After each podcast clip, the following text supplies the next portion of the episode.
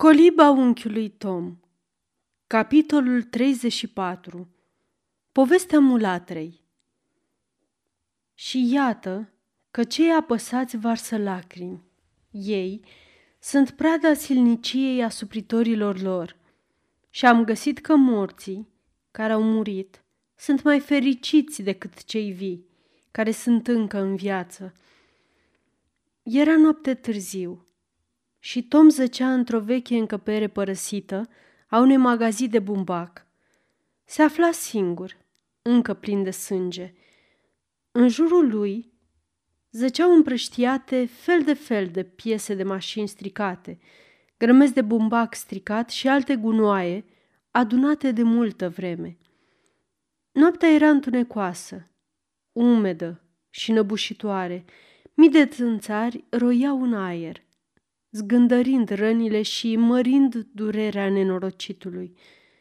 Pe lângă toate chinurile, îl muncea și o sete care-i frângea măruntaiele. O, Doamne, aruncă-ți privirea către mine, dă-mi putere să birui, se ruga bietul Tom.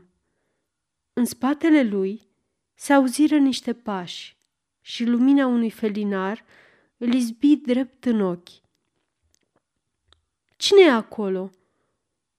O, pentru Dumnezeu, dă-mi, te rog, puțină apă.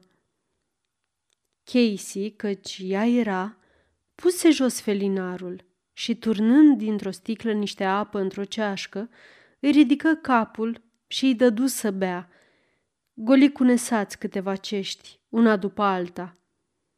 Bea cât dorești, spuse ea, știam în ce hal ai să fii. Nu e prima oară când ies noaptea din casă ca să aduc apă unui nenorocit. Vă mulțumesc, doamnă, spuse Tom, după ce îi sprăvi de băut. Nu-mi spune, doamnă, sunt o sclavă nenorocită ca și dumneata. Am ajuns mai rău decât ai putea dumneata să ajungi vreodată, spuse ea cu amărăciune. Apoi se îndreptă spre ușă. Trase înăuntru un soi de saltea de paie, pe care întinse niște ceașafuri umede și răcoroase. Încearcă să te târăști până aici, îl îndemnă ea. Țeapăn, din cauza rănilor și vânătăilor, Tom putua nevoie să se miște, dar după ce izbuti să ajungă până la saltea, simți o mare ușurare, căci ceașafurile reci îi potoleau fierbințeala rănilor. Femeia avea o bogată experiență în acest domeniu, datorită contactului îndelungat cu victimele brutalității. Cunoștea numeroase rețete pe care le folosea la îngrijirea rănilor. Îngrijit în felul acesta, Tom se simți curând mai bine.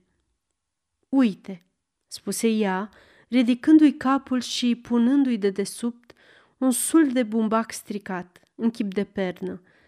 Asta-i tot ce pot face pentru dumneata. Tom îi mulțumi. Femeia se așeză jos, cuprinzându-și genunchii cu brațele și uitându-se drept înainte, cu o expresie amară și îndurerată. Pălăria îi căzu pe jos și părul negru, ondulat, se răsfiră în șuvițe lungi, încadrându-i chipul melancolic și uitat. Degeaba, bietul meu băiat, izbucni ea în cele din urmă, degeaba-i tot ce ai încercat să faci. Ai fost viteaz, dreptatea era de partea dumitale, dar totul e în zadar. Dumneata nu poți să lupți, ești în mâinile diavolului, el este cel mai tare și trebuie să te dai bătut. Să se dea bătut. Slăbiciunea omenească și suferința fizică nu-i șoptiseră oare același lucru mai înainte? Tom tresări. Femeia aceasta, cu chipul trist, cu ochii pierduți și vocea melancolică, îi părea însăși întruchiparea ispitei, împotriva căreia luptase. O, Doamne Dumnezeule, gemui el, cum pot să mă dau bătut? N-are niciun rost să-l strici pe Dumnezeu. El n-aude niciodată, spuse femeia cu convingere. Eu cred că nu există Dumnezeu. Sau dacă există, El nu e de partea noastră. Totul este împotriva noastră. Cerul și pământul, totul ne împinge spre iad. De ce nu ne-am duce? Tom închise ochii și se înfioră la auzul acestor cuvinte sinistre de ateu. Vezi, spuse femeia, dumneata nu știi nimic din toate astea. Eu știu, sunt de cinci ani prin locurile astea, robită trup și suflet acestui om pe care îl urăsc ca pe satana. Te afli pe o plantație părăsită, pierdută între mlaștini, la o distanță de zece mile de orice așezare omenească. Nu vezi aici picior de alb ca să fie martor, chiar dacă ai fi ars de viu, opărit, tăiat în bucățele, aruncat la câini, spânzurat sau bătut până la sânge. Nu există aici niciun fel de lege, făcută de Dumnezeu sau de oameni, care să ne poată veni cât de puțin în ajutor. Nu există faptă, oricât de mărșavă pe lume, de care să nu fie în stare omul ăsta. Ar fi de ajuns să povestesc cuiva ce am văzut și auzit aici, ca să-i se facă părul măciucă și să-i tremure toți dinții în gură. Degeaba ai încercat să opui rezistență. Am vrut eu să trăiesc cu el? N-am fost eu o femeie binecrescută? Și el, Doamne Dumnezeule, ce-a fost el și ce este? Și totuși am trăit cinci ani de zile cu el, blestemându-mi zi și noapte, fiecare ceas din viață. Și acum are pe alta, de numai cincisprezece ani, care spune că a primit o educație vlavioasă. Buna ei stăpână a învățat-o să citească Biblia și și-a adus Biblia aici, cu ea, aici în iad. Și femeia a început să râdă nestăpânit. Hohotele acestea, care aveau ceva nespus de trist, răsunau ciudat și nefiresc sub vechiul șopron dărăpânat. Tom își împreună mâinile. Vedea în jurul lui numai întuneric și groază. O, Iisuse, Iisuse, ai uitat de tot de noi, biepte făpturi, spucni el într-un sfârșit. Ajută-mă, Doamne, mă pierd. Femeia continuă să suspine. Merită oare acești câini ordinari, alături de care muncești, să suferi din pricina lor? Oricare dintre ei s-ar întoarce împotriva dumitale la prima ocazie. Sunt cât se poate de josni și cruzi unul față de celălalt. N-are niciun rost să suferi pentru a-i cruța pe ei. Biete făpturi, spuse Tom. Ce i-a făcut să ajungă cruzi? Și dacă aș primi să-i lovesc, aș te prinde cu asta și aș ajunge încet, încet, întocmai ca ei. Nu, Doamnă, nu. Am pierdut totul. Soție, copii, casă și un stăpân cum se cade. Dacă ar mai fi trăit o săptămână, mi-ar fi redat libertatea. Am pierdut totul pe lumea asta și pentru totdeauna. Nu vreau să pierd acum și credința în viața de apoi. Nu, nu pot fi un păcătos. Dar nu e cu putință ca Dumnezeu să arunce păcatul asupra noastră, spuse femeia. Nu o să ne încarce pe noi cu acest păcat de vreme ce am fost siliți să-l facem. O să-i pedepsească pe aceia care ne-au împins la asta. Da, spuse Tom, dar asta nu o să ne împiedice să ajungem și noi niște păcătoși. Dacă am să fiu tot atât de hain la suflet și de păcătos ca Sambo, ce importanță o să mai aibă de ce s-a întâmplat așa? Să nu ajung ca ei. Iată de ce mi-e groază." Femeia îl fixă pe Tom cu o privire sălbatică, înspăimântată, ca și cum i-ar fi venit în minte ceva la care nu se mai gândise până atunci, ceva îngrozitor. Apoi îngăimă.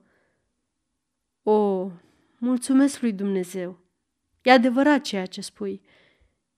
Și gemând, căzu la pământ zdrobită, zbătându-se parcă sub povara unei frământări chinuitoare. Urmă o clipă de tăcere. Nu se auzea decât răsuflarea lor. Apoi Tom spuse: "Doamnă, vă rog."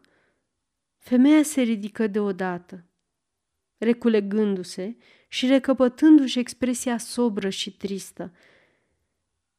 "Fiți bună, doamnă. Am văzut că mi-au aruncat haina în colțul de colo. În buzunarul hainei este Biblia mea. Fiți bună să mi-o aduceți." Casey o luă și o dădu. Tom o deschise numai decât la un pasaj subliniat puternic, care părea să fi fost citit de multe ori. Descria ultimele clipe din viața Mântuitorului. "Sunteți atât de bună, doamnă, să-mi citiți acest pasaj. Este mai binefăcător decât apa." Casey luă cartea cu un aer trufaș și se uită la pasajul subliniat. Apoi citi tare, cu voce caldă, cu o intonație deosebit de frumoasă, zguduitorul pasaj care povestea despre slava și patimile lui Isus. În mai multe rânduri, în vreme ce citea, vocea îi tremura și uneori nu se mai auzea deloc. Atunci se oprea din citit, căutând să pară liniștită, până când izbutea să-și stăpânească emoția. Când ajunse la mișcătoarele cuvinte: "Părinte, iartă-i că nu știu ce fac", aruncă Biblia și, ascunzându-și chipul în părul ei bogat, izbucni în hohote de plâns care zguduiau tot corpul. Tom plângea și el, murmurând o rugăciune fierbinte. "Numai dacă am putea să rezistăm", spuse Tom. "El îndură suferințele atât de senin și noi trebuie să luptăm atât de mult ca să le îndurăm. O, Doamne, ajută-ne! O, Iisuse Hristoase, binecuvântat, ajută-ne!" "Doamnă", spuse el după o clipă, "îmi dau seama că îmi sunteți superioară în toate, dar un singur lucru ați putea învăța chiar de la bietul Tom. Spuneți că Dumnezeu nu e cu noi, de vreme ce ne-a lăsat să fim maltratați și loviți. Dar vedeți ce năpastă a lovit pe însuși Fiul Domnului cel slăvit. N-a fost El întotdeauna sărac? Și am suferit vreunul dintre noi cât dânsul? Domnul nu ne-a uitat. Sunt convins de acest lucru. Dacă suferim împreună cu El, vom cuceri și noi împărăția cerului. Spune Sfânta Scriptură: dar dacă ne lepădăm de El, și El se va lepăda de noi. N-au suferit cu toții, Domnul și toți ai Lui? Se povestește cum au fost omorâți cu pietre și sfârtecați și rătăceau îmbrăcați doar în piei de capră și de oaie și erau săraci, năpăstuiți și chinuiți. Suferința lor nu ne îndreptățește să credem că Domnul ne este împotrivă, ci tocmai contrariul. Și dacă noi stăruim în credință, El nu ne lasă să cădem în păcat. Dar de ce ne-a trimis El acolo unde nu putem decât să păcătuim?" întrebă femeia. "Eu cred că am putea să nu păcătuim", răspunse Tom. "Ai să vezi." "Ce-i să faci?" spuse Casey. "Mâine o să se lege din nou de tine. Îi cunosc prea bine, le cunosc toate mărșăviile. Nici nu vreau să mă gândesc la ce o să ți se întâmple dacă nu le faci pe plac. Până la urmă, or să te silească să cedezi. Aceasta este o înregistrare Cărți audio punct e u. Pentru mai multe informații sau dacă dorești să te oferi voluntar, vizitează w w w punct cărți audio punct e u. Toate înregistrările Cărți audio punct e u sunt din domeniu public. Doamne, Iisuse, exclamă Tom, Tu vei avea grijă de sufletul meu. Doamne, păzește-mă, nu mă lăsa să păcătuiesc.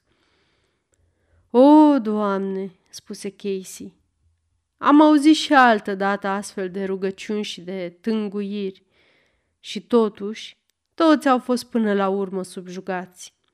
Emelin bunăoară a încercat și ea să reziste. La fel încerci și dumneata. Dar la ce bun? Trebuie să cedezi sau până la urmă ai să fii omorât. Bine, atunci am să mor, spuse Tom. N-au decât să-mi prelungească agonia cât ori vrea. Până la urmă tot trebuie să mor. După aceea nu mai pot să-mi facă nimic. M-am hotărât. Știu ce am de făcut. Știu că Domnul îmi va ajuta și mă va scăpa. Femeia nu răspunse. Privea fix în podea. Poate că asta-i calea, murmură ca pentru ea. Dar pentru aceia care s-au dat bătuți, nu mai e absolut nicio speranță. Trăim în murdărie. Ajungem atât de dezgustători că ne scârbă de noi înșine. Dorim să murim și totuși nu suntem atât de tari ca să ne sinucidem. Nu-i nicio speranță, nicio speranță, niciuna. Mă uit, fata asta are tocmai vârsta pe care o aveam și eu pe vremea aceea. Iată în ce hal am ajuns, spuse ea, vorbind foarte repede. Ei bine, am fost crescută în lux. Îmi aminteam cum mă jucam când eram copilă în saloane splendide, îmbrăcată ca o păpușă. Iar prietenii și toți cei care veneau pe la noi mă lăudau și mă alintau. Ferestrele salonului se deschideau spre o grădină și acolo, sub portocali, obișnuiam să mă joc cu surorile și frații mei de-a fața ascunselea. La mănăstire am învățat muzica, franceza, broderia și câte și mai câte. La paisprezece ani am asistat la mormântarea tatălui meu. A murit pe neașteptate. La deschiderea testamentului s-a văzut că ceea ce rămăsese de-abia ajungea pentru acoperirea datoriilor. Când creditorii au făcut inventarul proprietății, am fost trecută și eu în el. Deși mama mea era sclavă, tatăl meu a vrut întotdeauna să mă elibereze, dar n-a făcut-o, astfel că am fost trecută în inventar. Nu știam cine sunt, dar asta nu m-a neliniștit niciodată. Nimeni nu poate prevedea moartea unui om voinic și sănătos. Tatăl meu se simțea foarte bine, chiar înainte de a muri. Era unul dintre primele cazuri de holeră în New Orleans. A doua zi, după mormântare, soția tatălui meu își luă copiii și se duse la plantația tatălui ei. Mi se părea că cei din jur se purtau ciudat cu mine, dar nu știam care-i motivul. Un tânăr avocat, care trebuia să lichideze treburile proprietății, venea zilnic pe la noi prin casă și îmi vorbea foarte politicos. Într-o zi, veni cu un tânăr care mi se părea cel mai frumos bărbat din câți am văzut. Nu voi uita niciodată seara aceea. M-am plimbat cu el prin grădină. Eram singură și necăjită. Și el era atât de drăguț și amabil cu mine. Mi-a spus că mă văzuse înainte de a merge la mănăstire, că mă iubea foarte mult și că ar vrea să-mi fie protector și prieten. Deși nu mi-a mărturisit, el a plătit pentru mine două mii de dolari și am devenit proprietatea lui. Am acceptat bucuros să fiu a lui, căci îl iubeam. Îl iubeam, repetă femeia. Dacă ai ști cât îl iubeam, cum îl mai iubesc și acum? Și cum îl voi iubi mereu? Cât voi trăi? Era atât de frumos, atât de mărinimos, atât de nobil.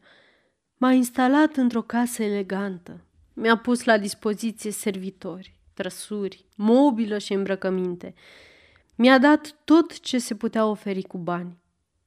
Dar pentru mine toate astea n-aveau preț. Eu îl iubeam numai pe el. Îl iubeam mai mult decât pe Dumnezeu și sufletul din mine. Și chiar dacă aș fi încercat, mi-ar fi fost cu neputință să fac altceva decât ceea ce dorea el. Doream numai un singur lucru, să mă ia în căsătorie. Credeam că dacă mă iubește, după cum pretindea, și dacă eram ceea ce mă socotea, ar fi dispus să se însoare cu mine și să mă elibereze. Dar m-a convins că ar fi imposibil. El susținea că dacă suntem credincioși unul altuia, e ca și o căsătorie în fața lui Dumnezeu. Dacă acesta este adevărul, firește, eram soția lui, căci eram nespus de credincioasă. Timp de șapte ani, fiecare mișcare, fiecare gest, orice făceam era numai ca să-i fiu pe plac. Odată s-a îmbolnăvit de friguri galbene și douăzeci de zile și nopți l-am vegheat singură, i-am procurat toate medicamentele necesare și nu am precupețit nimic ca să-l fac sănătos. Atunci mă numea Îngerul lui Salvator și spunea că i-am salvat viața. Am avut doi copii frumoși. Primul era un băiat și l-am botezat Henry, ca pe iubitul meu. Era lăit taicăsu. Avea ochi frumoși, fruntea frumos boltită și părul numai bucle. Era la fel de inteligent și talentat ca tatălui. Mica Eliza semăna cu mine, spunea el. Obișnuia să-mi spună că sunt cea mai frumoasă femeie din Louisiana. Era atât de mândru de mine și de copiii lui. Îi plăcea să-i îmbrace frumos și să ne ducă la plimbare într-o trăsură deschisă. Se bucura mult când lumea ne lăuda și tot timpul îmi vorbea de cuvintele minunate pe care lumea le spunea despre mine și despre copii. O, ce zile fericite! Credeam că nu poate exista cineva mai fericit decât mine. Veniră însă apoi timpuri grele. Un văr al lui sosi la New Orleans. Era prietenul lui cel mai bun, pe care îl prețuia mai mult decât pe oricine. Dar din prima clipă când l-am văzut, nu pot să-mi explic de ce m-am temut de el. Presimțeam că ne va aduce nenorocire. Îl lua pe Henry cu el în oraș și de multe ori se întorceau acasă pe la două-trei noapte. Nu îndrăzneam să-i spun nicio vorbă, căci venea atât de bine dispus și de vesel încât mă temeam. În curând, l-a dus prin tripouri și cum Henry era slab, odată ce s-a obișnuit să meargă acolo, nimeni nu l-a mai putut urni. Apoi l-a recomandat unei doamne și îndată am observat că inima lui se înstrăinase de a mea. El nu mi-a mărturisit-o niciodată. Dar eu vedeam și simțeam acest lucru zi cu zi. Simțeam că mi se sfâșie inima. Dar nu puteam spune niciun cuvânt. Mai mult, ticălosul lui de prieten s-a oferit să mă cumpere pe mine și pe copii pentru ca Henry să-și poată lichida datoriile pe care le făcuse la joc. Astfel, Henry se putea căsători cu doamna pe care o cunoscuse. Și Henry ne-a vândut. Într-o zi, mi-a spus că are treburi la țară și că va lipsi două-trei săptămâni. Vorbea mai blând ca oricând și repeta într-una că se va întoarce. Nu m-a putut înșela. Știam că a sosit timpul. Eram ca împietrită. N-am putut să scot un cuvânt, nici să vărs o lacrimă. M-a sărutat, a sărutat copiii de mai multe ori, apoi a plecat. L-am văzut încălecând. L-am urmărit până l-am pierdut din ochi și am leșinat. Apoi a sosit ticolosul de prieten ca să mă ia în primire. Mi-a spus că m-a cumpărat pe mine și pe copii și mi-a arătat hârtiile. L-am blestemat și i-am spus că mai curând aș muri decât să trăiesc cu el. Cum vrei, a ripostat el, dar dacă nu te porți cum trebuie, am să vând amândoi copiii undeva, unde nu-i vei mai vedea niciodată. Mi-a spus apoi că dorise să mă aibă de cum mă văzuse și că într-adevăr îl îndemnase pe Henry să ia drumul tripourilor, ci să se înglodeze în datorii pentru ca să-l convingă să mă vândă. Mi-a mărturisit de asemenea că, din același motiv, stăruise ca Henry să se căsătorească și să iubească altă femeie. M-a făcut să înțeleg că nu va renunța la mine și că lacrimile și vaitele mele n-or să-l impresioneze. Am cedat, pentru că eram legată de mâini și de picioare. Copiii mei îi aparțineau. Dacă nu-i făceam cât de cât pe plac, îmi amintea că îmi poate vinde copiii. Și atunci deveneam supusă cum dorea el. O, ce viață! Să trăiesc neîncetat cu inima sfâșiată, să iubesc mereu, mereu și să fiu legată trup și suflet de un om pe care îl uram. Lui Henry îi plăcea să-i citesc, să-i cânt, să mă joc și să dansez cu el. Dar tot ce făceam pentru omul acesta era o corvoadă. Totuși, îmi era teamă să refuz ceva. Era foarte aspru și neiertător cu copiii. Eliza era mititică, timidă, dar Henry era îndrăzneț și vioi ca și taicăsu și nimeni nu-l putea stăpâni vreodată. Stăpânul îi găsea totdeauna cu sururi și îl certa. Și eu trăiam într-o continuă spaimă. Încercam să-l fac pe copil să fie respectuos, să nu se întâlnească cu el, că-și țineam nespus la copiii mei, de care nu voiam pentru nimic în lume să mă despart. Dar totul a fost în zadar. Până la urmă i-a vândut pe amândoi. Într-o zi m-a luat la plimbare călare și, când m-am înapoiat acasă, nu i-a mai găsit. Mi-a spus că-i vânduse. Mi-a arătat banii, prețul sângelui lor. Atunci am simțit că tot ce e bun în mine se prăbușește. Am aiurat, am blestemat pe Dumnezeu și pe oameni și cred că un timp i-a fost cu adevărat frică de mine. Totuși nu a cedat. Mi-a spus că, deși vânduse copiii, stătea în puterea lui să-i mai văd vreodată și dacă nu mă liniștesc, ei vor suferi. Dacă unei femei iei copiii, poți obține orice de la ea. M-a făcut să mă supun, să fiu împăciuitoare. Mă amăgea cu speranța că poate îi va răscumpăra. Și astfel au trecut vreo două săptămâni. Într-o zi, pe când mă plimbam, am trecut pe la casa de corecție. Am văzut o mulțime adunată în fața porții și am auzit vocea unui copil. Deodată Henry al meu s-a smucit din mâinile unor oameni care îl țineau și a fugit țipând spre mine, apucându-mă de rochie. Călăii au alergat după el, înjurând îngrozitor.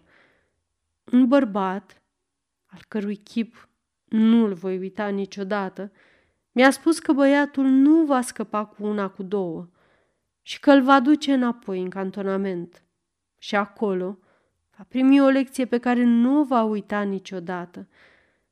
Am încercat să-i rog, să-i înduplec. Ei râdeau.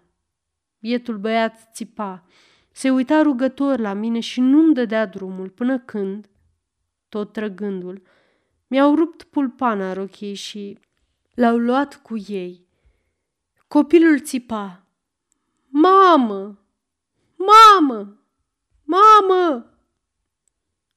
Unui bărbat care observase scena s-a făcut milă de mine. I-am oferit toți banii ce aveam numai să intervină. El a clătinat din cap și a spus că individul susținea că băiatul a fost obraznic și neascultător, cum îl cumpărase, și că avea de gând să-l învețe minte odată pentru totdeauna. Am alergat acasă.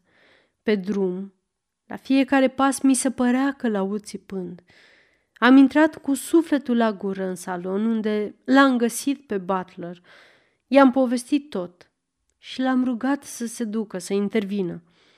El a râs și mi-a răspuns că băiatul a primit ceea ce merita. Cu cât o să-l potolească mai repede, cu atât o să fie mai bine pentru el. Ce mai aștepți?" m-a întrebat. În acel moment, mi s-a părut că ceva se sfarmă în capul meu. Eram amețită și dezlănțuită. Îmi amintesc că am văzut pe masă un pumnal mare și ascuțit.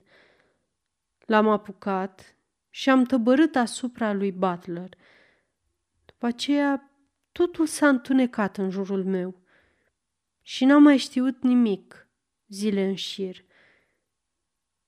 Când mi-am revenit, mă aflam într-o cameră frumoasă, care însă nu era a mea.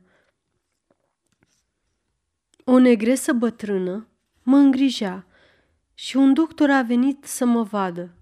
Eram tratată cu foarte mare atenție. După aceea, am aflat că ticolosul plecase și mă lăsase în acea casă, ca să fiu vândută. De aceea își dădeau atâta osteneală pentru mine. Credeam că nu mă voi face bine și nici nu doream să mă vindec. Dar febra mi-a trecut și până la urmă mi-am revenit. După aceea m-au silit să mă gătesc în fiecare zi. Diferiți bărbați veneau în cameră la mine, stăteau, fumau trabuce, îmi puneau întrebări și discutau asupra prețului meu. Eram atât de posomorâtă și tăcută încât niciunul dintre ei nu mă voia. Gazdele au hotărât atunci să mă biciuiască, dacă nu voi mai fi veselă și dacă nu mă voi strădui să fiu mai agreabilă. În cele din urmă, într-o zi, veni un domn pe care îl chema Stuart. Se părea că are oarecare simpatie pentru mine. Își dăduse seama că sufăr îngrozitor. Veni de mai multe ori singur să mă vadă și până la urmă mă convinse să-i povestesc ce am pe suflet. În cele din urmă mă cumpără și îmi promise că își va da toată osteneala, să-mi găsească copiii și să-i răscumpere. Se duse la casa de corecție unde se afla Henry al meu. Cei de acolo îi spuseră că fusese vândut unui plantator din Pearl River. Asta a fost ultima veste pe care am auzit-o despre el. După aceea află unde era fiica mea. Stăpâna ei era o femeie bătrână. Stuart îi oferi pentru ea o sumă imensă, dar bătrâna nu vru să o vândă. Butler află că Stuart voia să cumpere fetița pentru mine și îmi trimise vorbă că nu o voi avea niciodată. Capitanul Stuart era foarte drăguț cu mine. Avea o plantație minunată și mă duse acolo. După un an, am născut un fiu. Ah, ce mult l-am iubit pe copilul acela! Micuțul semăna idoma cu Henry al meu, dar luasem o hotărâre: să nu mai las niciodată un copil de-al meu să crească mare.